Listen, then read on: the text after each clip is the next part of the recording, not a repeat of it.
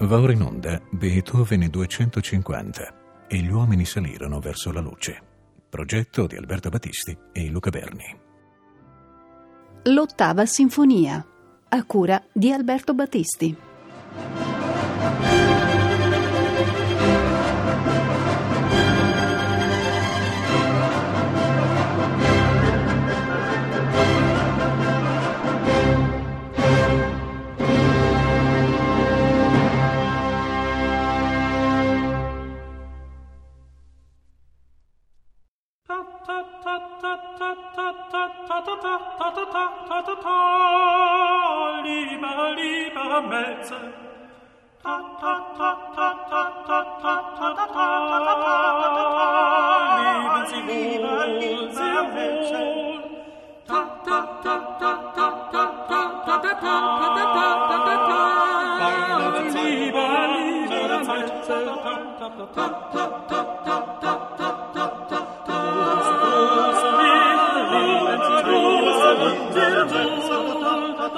Per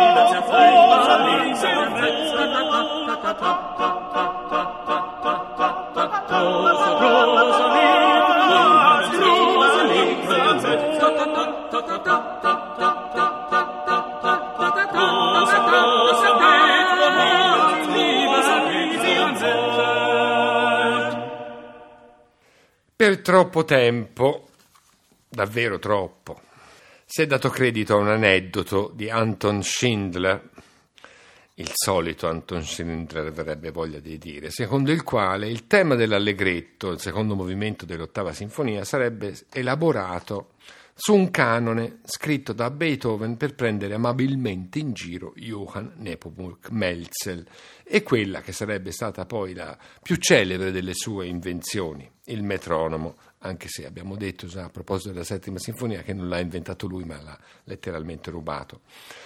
Viceversa, questo canone che abbiamo appena ascoltato, ta ta ta ta ta, liber, liber, Melzer, grosser Metronom, Banner der Zeit, cioè grande metronomo, eh, bandiera del tempo, è con ogni probabilità un apocrifo, un falso, composto sul tema dell'allegretto scherzando, a conforto di quella storiella di Schindler. Fu pubblicato infatti per la prima volta nel 1844 e non c'è traccia di autografo né di alcuna fonte autorevole che ne possa garantire la paternità di Beethoven. E anche il metronomo, in realtà, fu costruito nel 1814, un anno dopo la composizione dell'ottava sinfonia, dall'olandese Dietrich Nicolaus Winkel. Melzer gli copiò e perfezionò l'invenzione e lo brevettò nel 1815, legando così per sempre il proprio nome a quella macchina che era chiamata inizialmente Musikalischer Chronometer, quindi cronometro musicale, che così eloquentemente incarna l'illusione illuministica industriale di governare il tempo.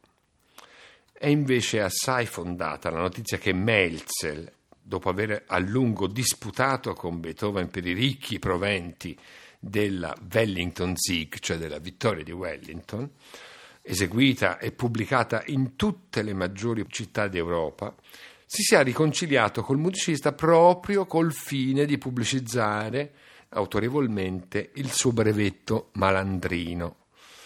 E allora vediamo allora quali sono i fatti certi sulla genesi dell'ottava sinfonia una volta sbarazzati da questa leggenda del canone ta ta ta liber, Liebermelz. Sull'onda del successo alluvionale della Wellington Sieg, Beethoven ebbe l'opportunità il 27 febbraio del 1814 di organizzare un concerto alla Redutensaal della Hofburg, alla, sala, la grande sala del ridotto del teatro, dove il pezzo patriottico fu messo ancora una volta a fianco della settima sinfonia e in quel programma fu ascoltata per la prima volta anche l'ottava, che lasciò però il pubblico assai freddo e l'autore assai contrariato. E da allora la sinfonia in fa maggiore, l'ottava, è stata condannata assai ingiustamente a vivere all'ombra delle sorelle che l'hanno preceduta e che l'hanno seguita, la settima e la nona. A questa Cenerentola non è mai giunto l'invito al ballo. Peccato, perché è davvero degna di un principe. E se la settima, con la sua grandiosa glorificazione del ritmo, sembra congedarsi definitivamente dalla tradizione del classicismo viennese, l'ottava sinfonia potrebbe indurre all'impressione di un ritorno alle autorità con le quali Beethoven si era misurato prima dell'eroica, nella sua ambizione di farsi erede di Haydn e di Mozart. I due lavori mostrano invece solo in apparenza orientamenti contraddittori. In realtà il gioco stilistico dell'ottava, con i suoi affettuosi richiami alle grazie settecentesche, non è poi in così forte contrasto con l'indirizzo della settima.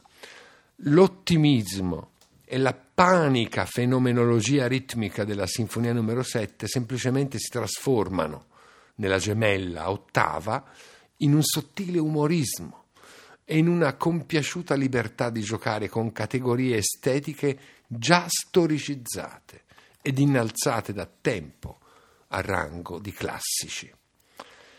Il progetto della Sinfonia in Fa maggiore, in apparenza così lineare e poco problematica, costò non poca fatica al compositore come dimostra l'imponente numero di abbozzi, schizzi, ripensamenti, correzioni che possiamo riscontrare nei quaderni di quegli anni.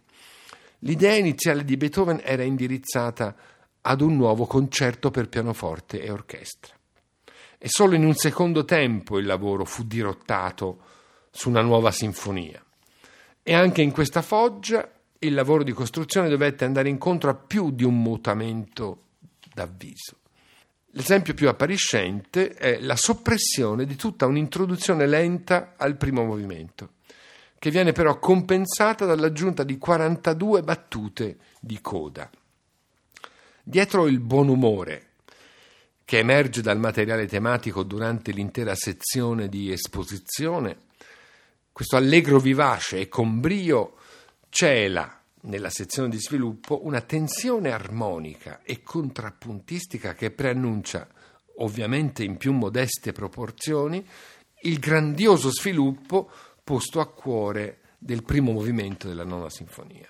Il tema d'esordio, col suo slancio spavaldo di danza in tre quarti, apparentata vagamente all'Endler, è saldamente piantato prima sulla tonica e subito dopo sulla dominante.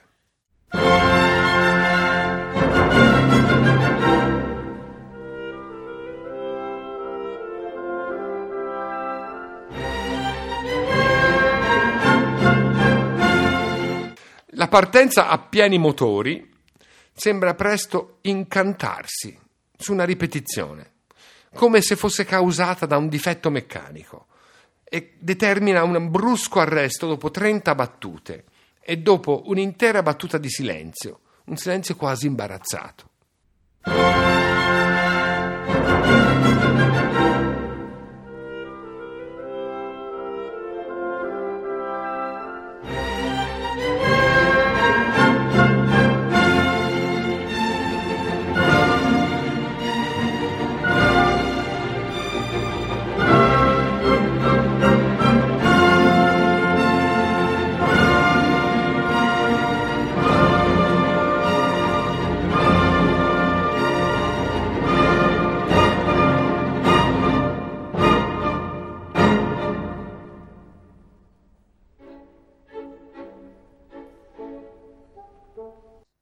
La macchina prova allora a ripartire, ma questa volta in Re maggiore e su una nuova figura melodica, assai più gentile e punteggiata con sussiego, direi comico, dal fagotto, che ha corroborato dai pizzicati di viole e di violoncelli.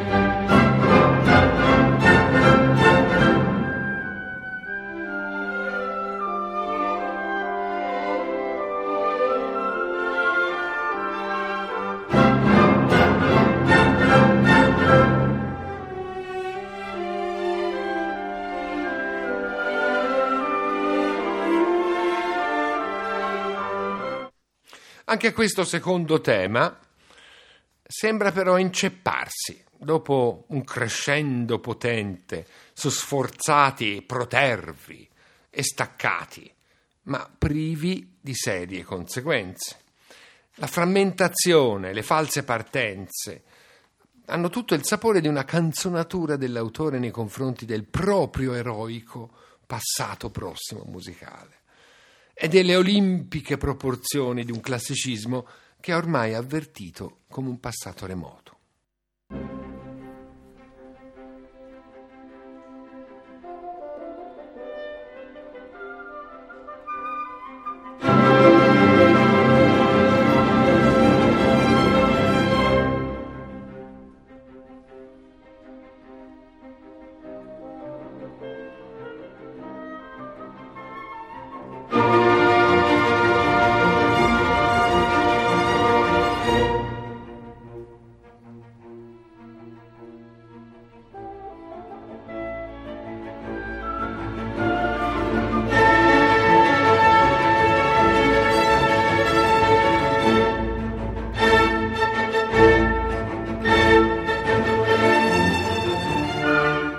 La ripetizione di salti d'ottava che chiude l'esposizione è anche l'innesco per lo sviluppo centrale, che proprio su quella figura sembra condannato quasi ad aggirarsi.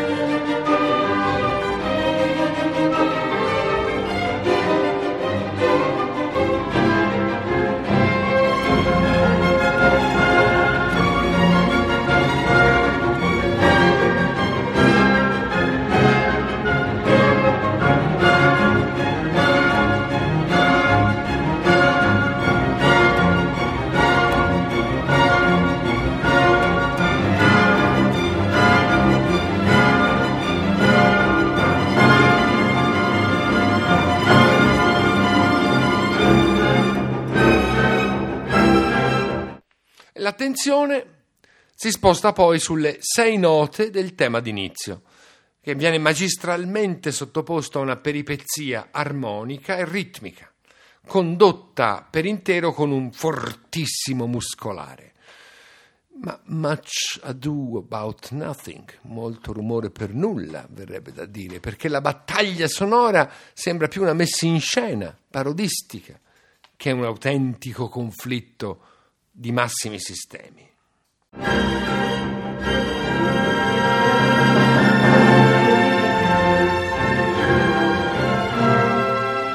Su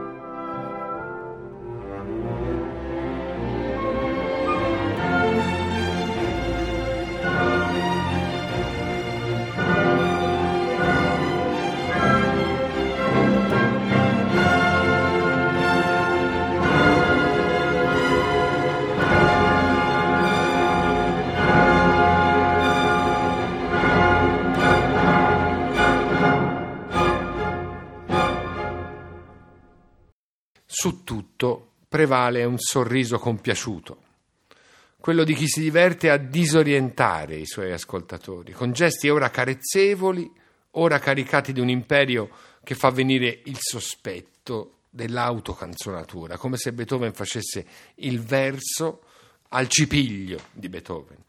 Per esempio nell'insistenza protratta degli sforzati sul secondo tempo della battuta durante lo sviluppo. La coda secondo il costume del suo autore, ha proporzioni paragonabili a quelle di una delle sezioni precedenti. Consiste in un ampio crescendo modulante che riconquista il tema principale e la tonalità di impianto in pienezza di suono e in gloria motoria, fino a una fermata sulla dominante che mette in moto un secondo crescendo, con esito ancor più fragoroso.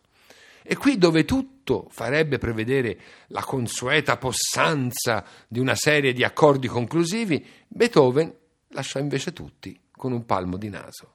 Sfuma tutto in note staccate, pizzicate e ripresenta nelle ultime due battute, in pianissimo, il tema esattamente come nella battuta d'apertura, quasi sgattaiolando in punta di piedi, con un tocco mozartiano di ironia e di leggerezza.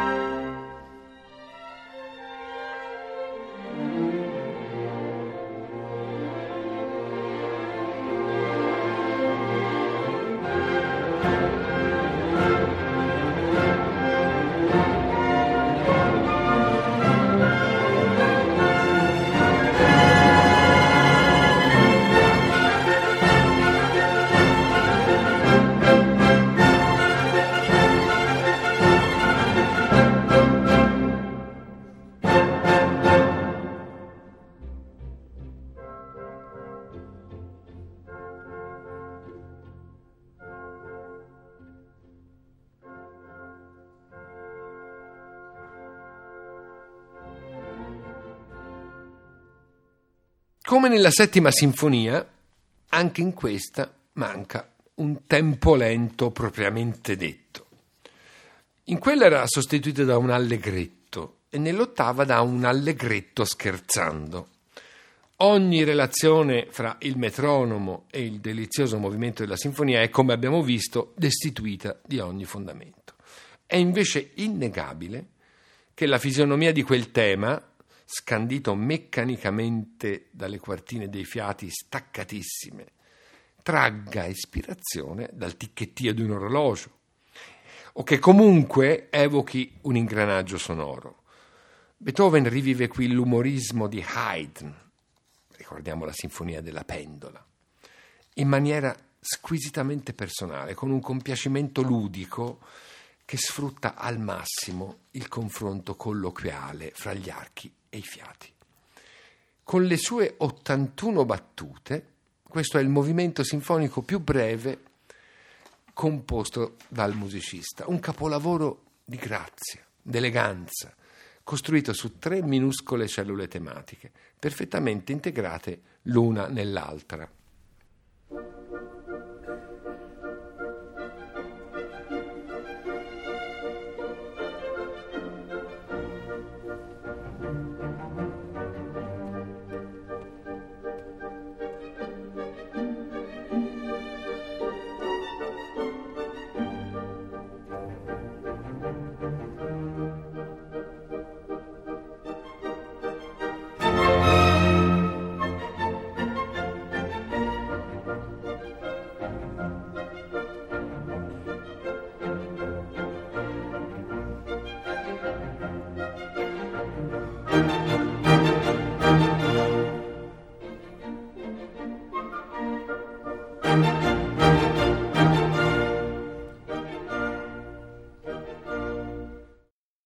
Sette battute di coda, ancora una volta, mostrano un sorriso compiaciuto dell'autore. Il meccanismo sembra incepparsi e addirittura accelerare poi, in valori più piccoli, sestine di biscrome e quartine e sestine di semibiscrome, avvitandosi in un crescendo repentino che s'abbatte su un fortissimo di note ribattute, come se l'ingranaggio fosse impazzito e il giocattolo si fosse irrimediabilmente frantumato. Sorge allora il dubbio che più che del metronomo Beethoven si prendesse gioco dei bizzarri automi di Melzel.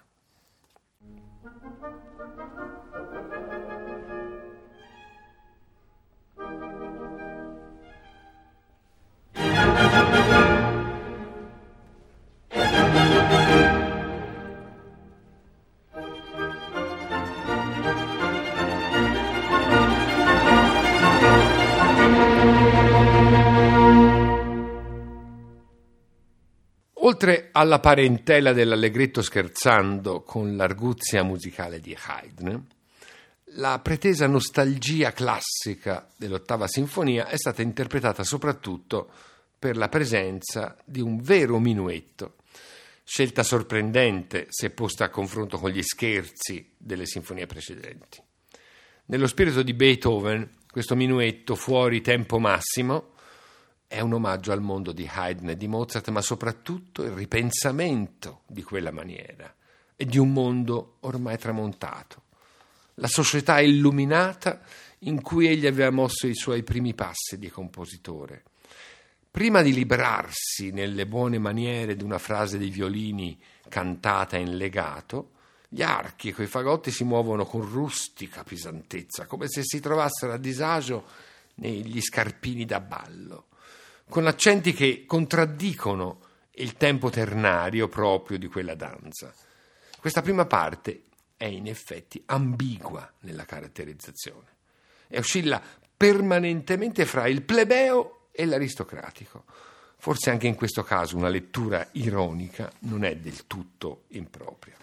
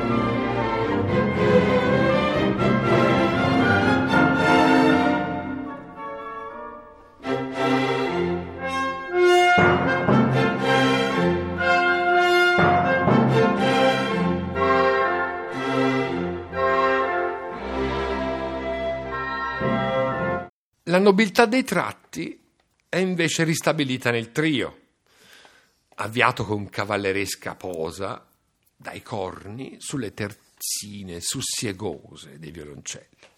Davvero qui pare di respirare il profumo di una musica en plein air, quella delle serenate di Mozart per i giardini di Salisburgo. Nella seconda parte di questo trio quel profumo è virato dai violini in nostalgia, come la meraviglia di un insinuante canto in Do maggiore.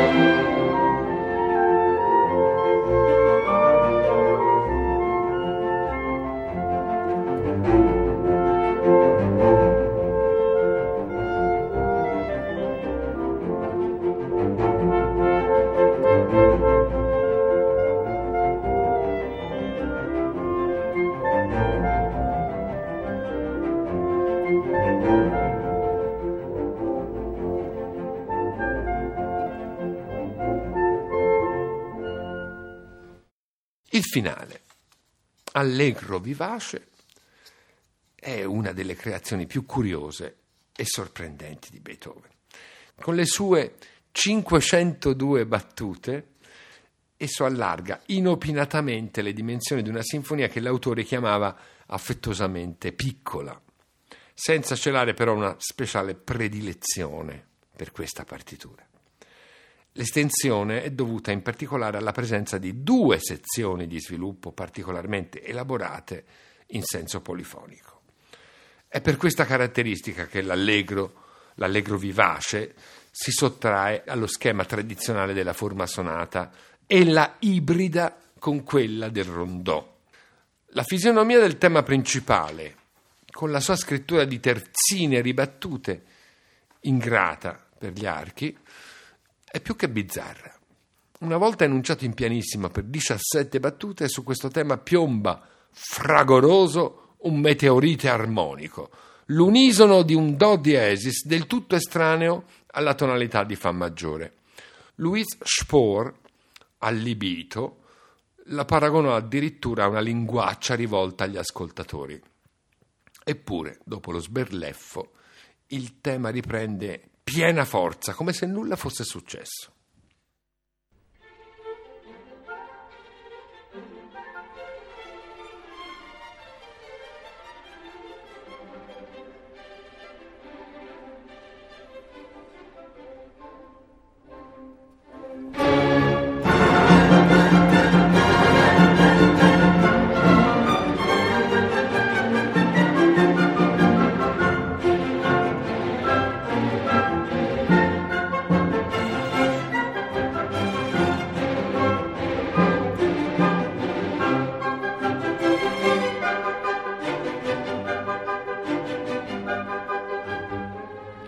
Secondo tema, prima di giungere sul Do maggiore che è la tonalità regolare di dominante, è collocato invece su un languido La bemolle maggiore.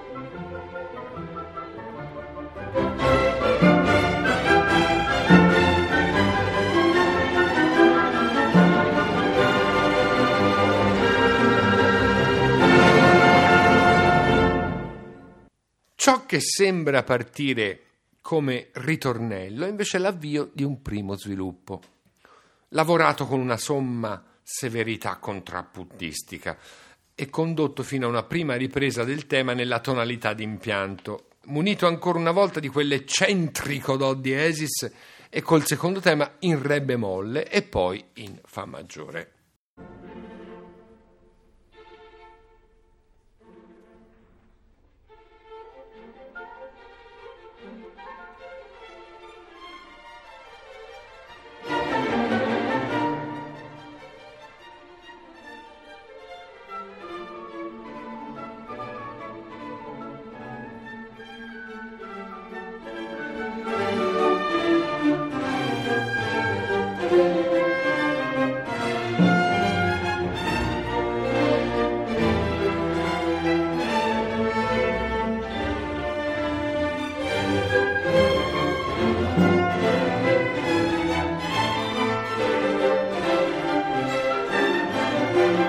Música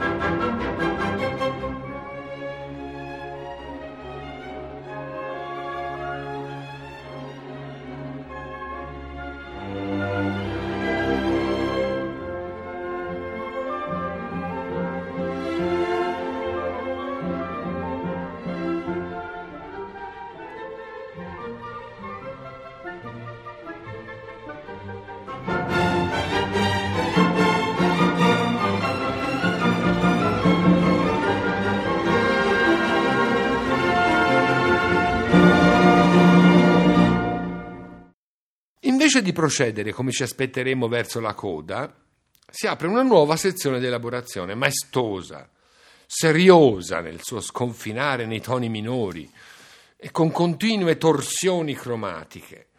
La terza e ultima ripresa è la più visionaria.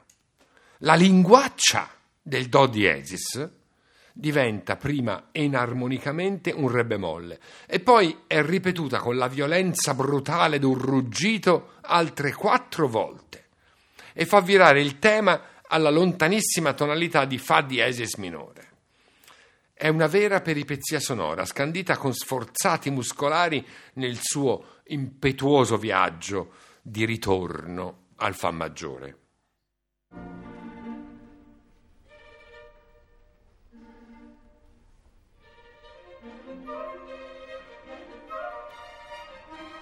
Thank you.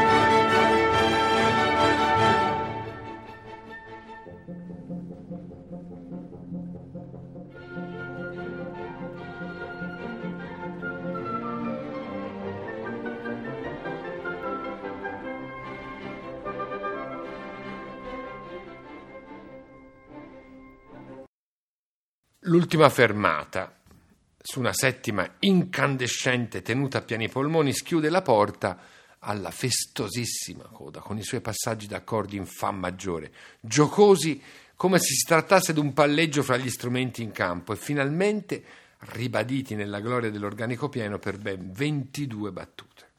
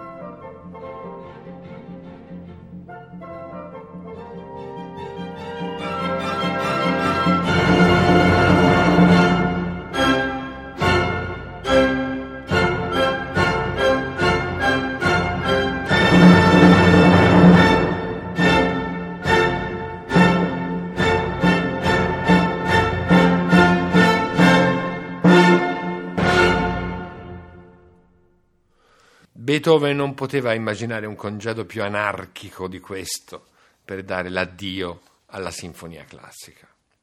Il suo modo di comporre si orienta verso un'oggettività fondata su valori squisitamente strutturali interni alla musica. Gli elementi costitutivi del linguaggio musicale, il ritmo, L'armonia, la melodia e il contrappunto sono osservati uno per uno, con attenzione privilegiata e raccolti in masse sonore sagacemente costruite, con ironia, divertimento, humor.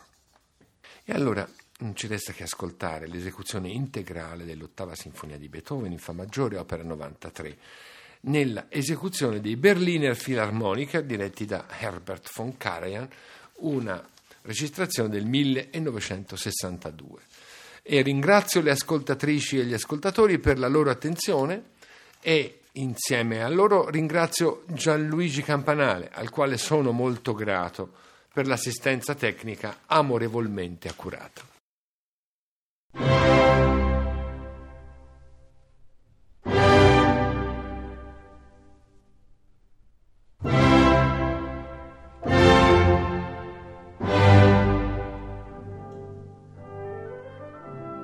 Abbiamo trasmesso Beethoven 250 e gli uomini salirono verso la luce.